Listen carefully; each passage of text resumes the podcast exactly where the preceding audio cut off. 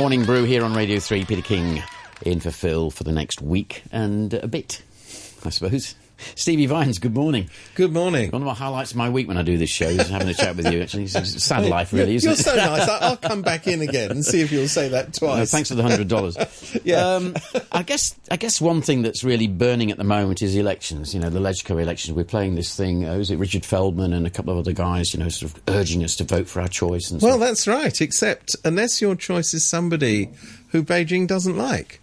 So, I mean, this is this is very serious. I mean, I, I'm sort of using that light-hearted tone, but mm. but the fact of the matter is, first of all, of course, it's unprecedented. Usually, when people say it's unprecedented, there are several precedents. There aren't any precedents for this. You're, you've had this screening out of six candidates by the returning officers on grounds which are so spurious that they've stopped commenting on it because they can't find the actual basis on which they're doing it. But I mean, you look at it this way what they're saying is, and the in, most interesting person who's been screened out is Edward Leung, who was running or was trying to run in the Northeast Territories constituency, in which there are other candidates. Apparently, we have to keep mentioning that. But as he's not a candidate, it doesn't uh, foul, f- fall foul of election law. But the fact of the matter is that he did, this is a matter of record, he did run with exactly the same ideas, not years and years ago, but last year in the Northeast um, Territories by election, secured a very hefty chunk of votes. So he was obviously a prime target. Now, he is a localist. He is somebody who, who advocates many things that Beijing doesn't like. But the fact is that he was advocating them then, and he was qualified to run. This year, somehow, he's not qualified to run. And the amazingly spurious reason given is, oh, well, um, he wasn't discussing these things before. And he says, look at the record. I can show you. He points, in fact, to an RTHK That's right. forum Yeah, yeah, in which he, he, he made comments which apparently are, are, are outlawed.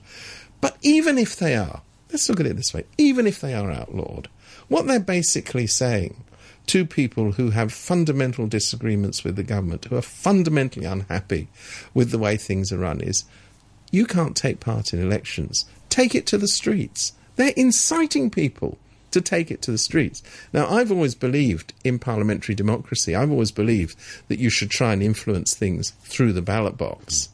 And you know, I'm I'm from England, where during the height of the troubles in Northern Ireland, you had candidates running for Sinn Féin, which was a, a, a party not not vaguely but identically identified with the Irish Republican Army, which was causing mayhem on the streets of both London and, of course, within cities in Northern Ireland. It was advocating a republic, the Constitution of, of Britain, of course, makes Britain a monarchy. It was unambiguously trying to change the established order. It was associated with a violent, um, uh, rebellious army. I mean, it was an army. Yet, I think Britain was quite right in not outlawing Sinn Féin from taking part in elections. But one thing they did do, though, they, they did ban them from being interviewed and They appearing banned them from TV. being interviewed, but but mm. a- and indeed the successful Sinn Féin candidates, because they often won seats, never took up their seats in Parliament. But the important thing was that it asserted that democracy is stronger than terrorism. Democracy is stronger than the forces that seek to disrupt society by taking everything to the streets. And ultimately, of course, it was with Sinn Féin that negotiations were held which have led to the lasting settlement in Northern Ireland, and Sinn Féin people are now in the Northern Ireland government, etc., etc. So, what I'm trying to say here is, what are they doing? They're saying to, and it is mainly young people, I have to say, hmm. who are sports. They're saying you're not allowed to take part in the political process. Get out there on the streets, and we'll fight you. We'll fight you on the streets. Well, if you think this is the future of Hong Kong, good luck. I don't. You know, there's a, there, the, you know that very controversial film that they tried to stop, Ten Years. Yes, yes. There's a marvelous segment in that film. It consists of five stories for anybody who hasn't seen it. But there's one of the stories is about um, it, it's this dystopian view of what Hong Kong will be like in ten, years, years' time, time. In case again anybody hasn't seen that. But one of the segments is about this sh- shop holder who's accosted by red guards who then are all over Hong Kong because he sells eggs known as being local eggs. And he's accused. It's very, I mean, at the time, localism wasn't the, the, this is only uh, it's a bit more than 12 months ago when this was made. It wasn't the subject that it was today. It was quite a quite interesting that that segment of the film was so telling. And and this guy falls out with his own son, who becomes a, a red guard, and they go smashing up his shop because he's selling local eggs. Well, you know, at the time, you when I saw the film, I thought, oh, it's a bit far fetched, you know. Well, I'm wondering now, and I'm wondering because what is so horrible about this is that you've got the person who's supposed to be, and in fact, his title suggests that he is the the chief person responsible for um, justice. That would be the Justice Secretary, Rimsky Yuen, who just just doesn't care about the law. I mean, it's extraordinary. He says it's legal because I say it's legal. No, no, the law doesn't work like that. This is rule of man, not rule of law. And the fact that he cannot cite any grounds, legal grounds, other than vague bluster, bluster, bluster, why these people have been banned from running, sends a very chilling sign.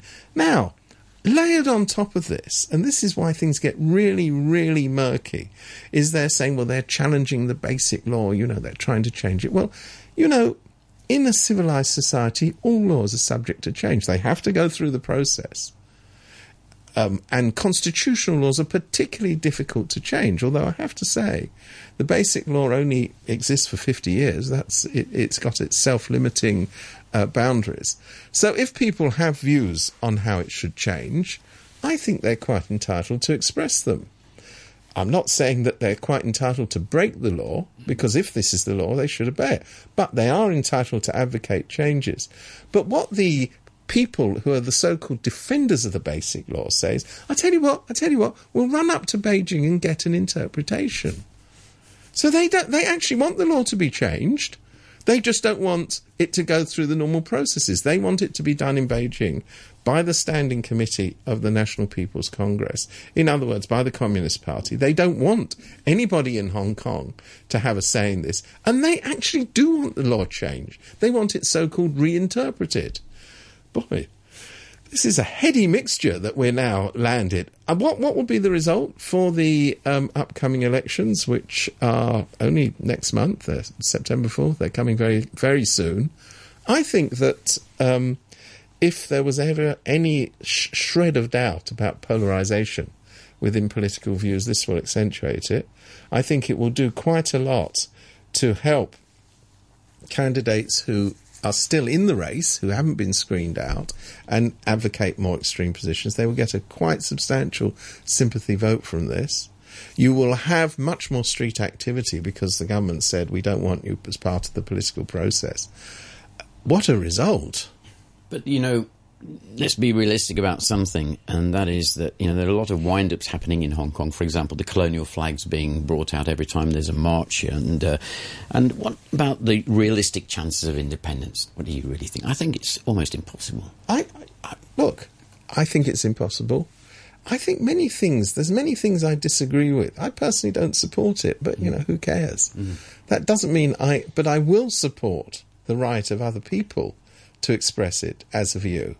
I mean, China, let's be very clear about this, is one of the most powerful nations on earth. The idea that it would allow Hong Kong to to be detached and run as an independent entity is ludicrous. But on the other hand, look at China's own national interests.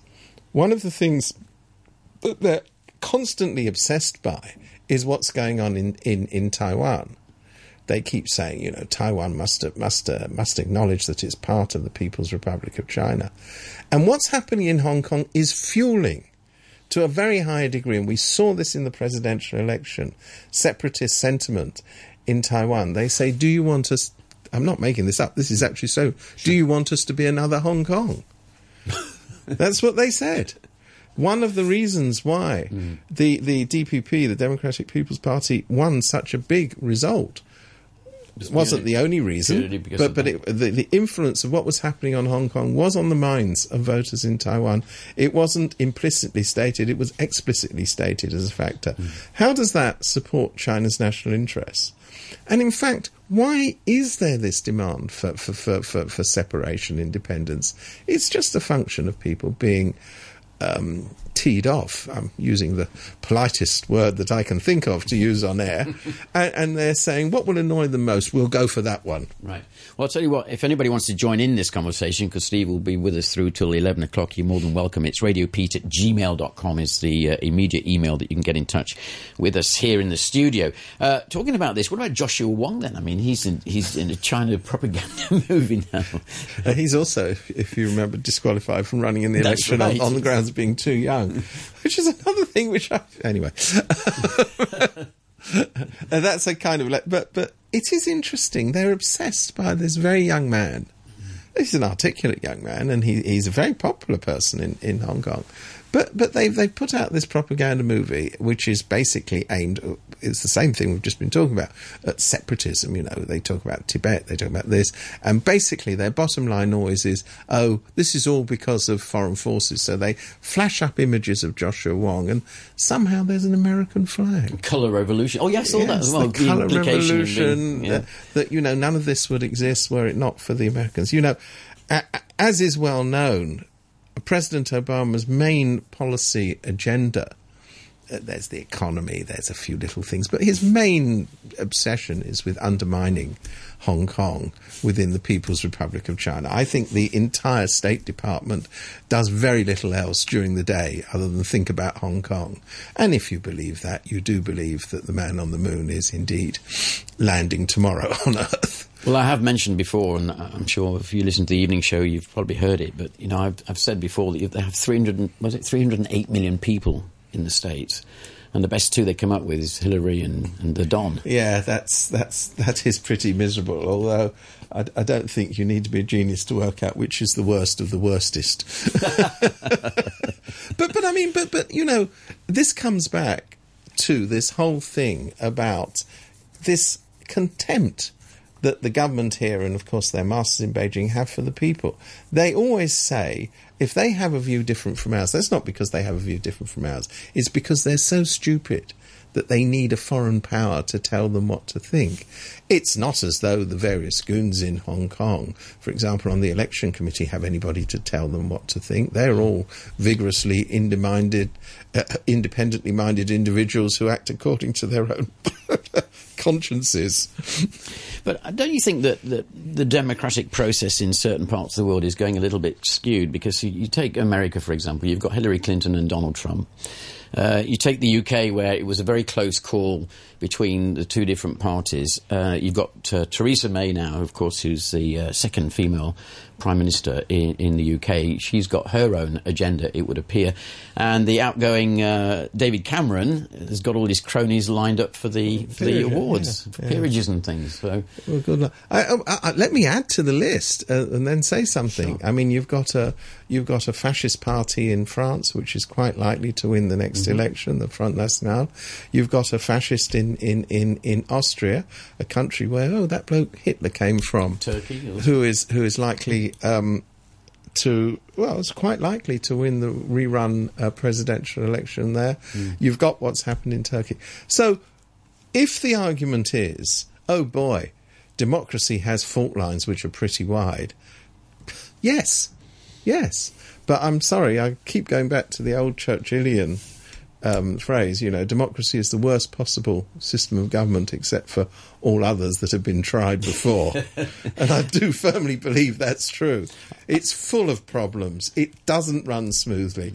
But governing people ain't easy. I'll tell you what, you're going to stick around, right, after the news and a couple of songs and stuff. Absolutely. Uh, what else you'd like to talk about? I won't sing though. I guarantee that to listeners. All right. Well, I think we might talk about. Um, should we talk about the Olympics? Oh, it's a great idea.